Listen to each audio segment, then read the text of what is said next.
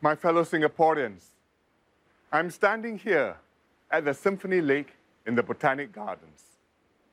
This is a favorite spot for many of us. It's not quite as busy now because of the heightened alert, but it's still very popular. Our battle against COVID 19 has seen many ups and downs. COVID 19 is formidable. Globally, it has taken millions of lives, sickened hundreds of millions of people, and disrupted countless jobs and businesses. In Singapore, each time we think we're getting it under control, it has surprised us. Recently, we discovered a major cluster of cases at Jurong Fishery Port.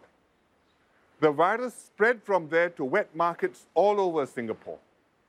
This put our unvaccinated elderly at risk. We had to tighten up again to slow down transmission, protect our seniors, and buy time to vaccinate more people. Many Singaporeans were disappointed at this turn of events. It felt like a setback after all the progress we had made. But our goal was always to protect both lives and livelihoods.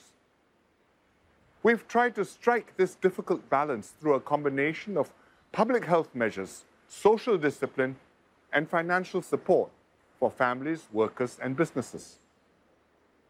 We also depended on the heroic efforts of our healthcare workers and those supporting them.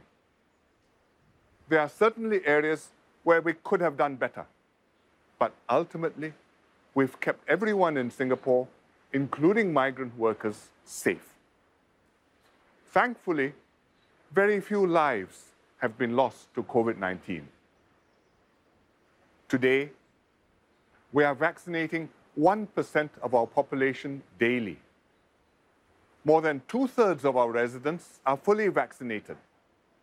Among our elderly, more than 85% have received at least one dose. A higher proportion of our population is now better protected we are in a more resilient position. We can now look forward to a careful, step by step reopening of our economy. This is how we can move into the new normal.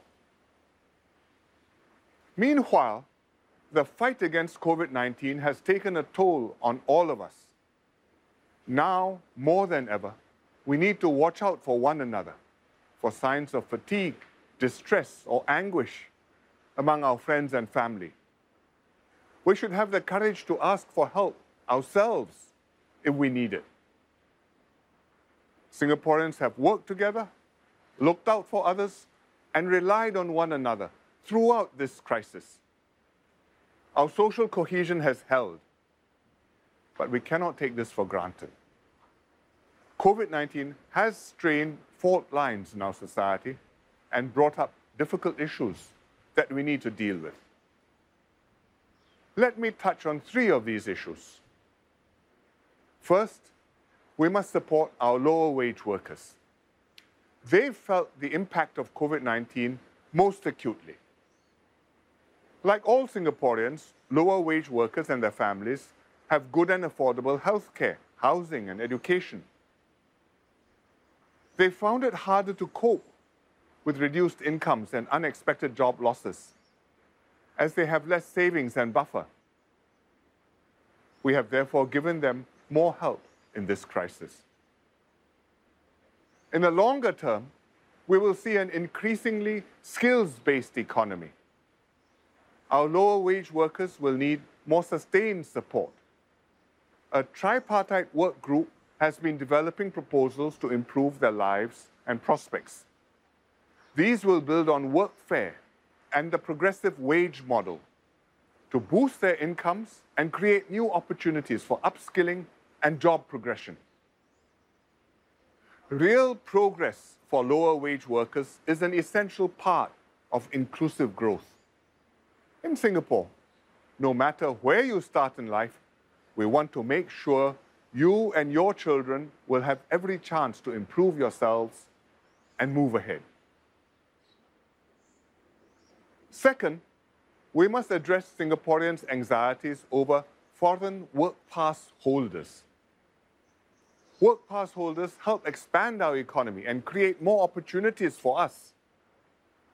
When we complement our own workforce with skills from around the world, more companies will invest here, and this then creates more jobs for Singaporeans. This is a virtuous cycle. Singaporeans understand this, that we need to welcome talent and expertise that our economy needs. However, when the number of work pass holders is large, our people naturally become worried about competition for jobs.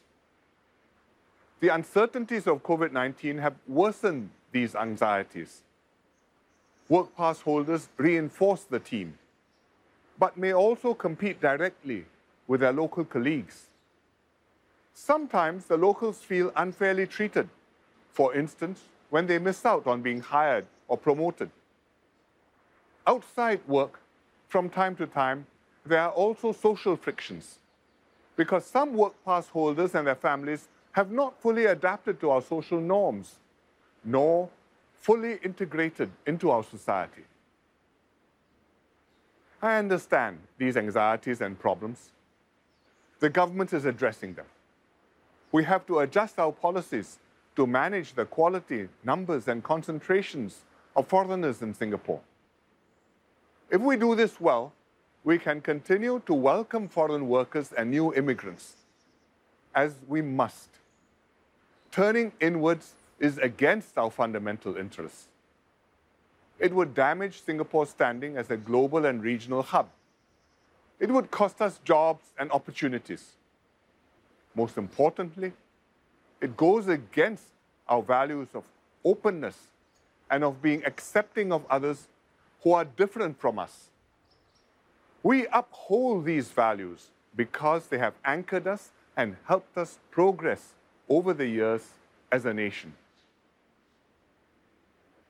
Third, we must manage issues of race and religion carefully.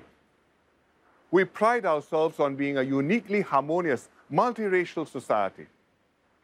But maintaining social harmony takes unremitting work. Our social norms evolve with each successive generation, shaped by different life experiences and aspirations. These norms are also influenced by external trends because we are so open and connected to the rest of the world. Therefore, with every new generation, our racial harmony needs to be refreshed, reaffirmed, and reinforced. Recently, several racist incidents have gained wide publicity, amplified by social media. Such incidents are worrying, but they are not the norm. Many more happy interracial interactions happen every day, but these seldom go viral. The negative incidents do not mean that our approach is failing.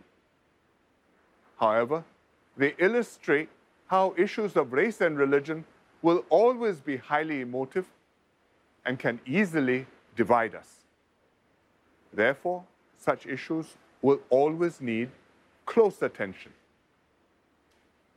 It is helpful to air and acknowledge these sensitive issues.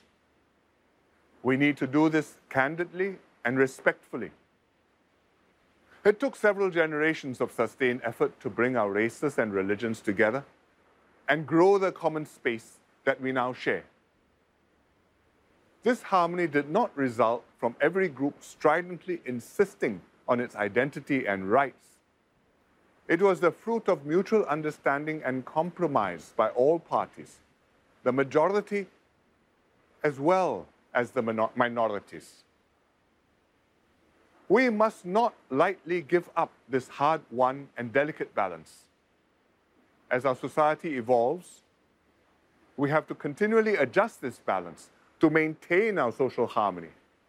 It is the government's duty to manage these issues on behalf of all Singaporeans, regardless of race, language, or religion. To do this, we will need your cooperation, support, and trust. All these stresses and strains that we have been facing are not unique to Singapore. Many other countries are struggling with far deeper divisions. Nor are the issues completely new to us. When Singapore became self governing in 1959, different racial groups lived separately, attended different schools in different languages, and worked in different types of jobs and businesses. To help everyone appreciate one another's cultures and practices, the newly elected PAP government organized a series of multicultural concerts. They were called the Aneka Ragam Rakyat, or People's Variety Concerts. I remember my parents bringing me to watch the first Aneka Ragam Rakyat, which was held here at the Botanic Gardens. These concerts were an early start to our journey to becoming one people, one nation. Our nation building has come a long way since, but our journey continues. From time to time, new crisis will again test our resolve and unity. But COVID 19 has shown that we can face them with grit and determination and stay one united people as this year's NDP theme song goes, we did it before and we'll do it again. I'm confident that Singapore can keep on building a more harmonious society, a more prosperous economy, and a more successful nation for generations to come. Happy National Day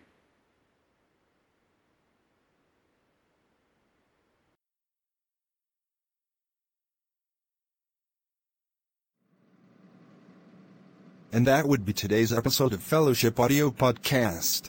We are back after a few months of hiatus, and you know what? Which means there will be more of Fellowship Audio Podcast. Alright. It's time to go. We'll leave you with some shocking news of the week. Just listen to us on Heart Radio, Apple Podcasts, and Spotify as you do. And stick around for more episodes because we have more of us coming. Fellowship Audio Podcast is a production of Fellowship Audio Podcast in association with Red City.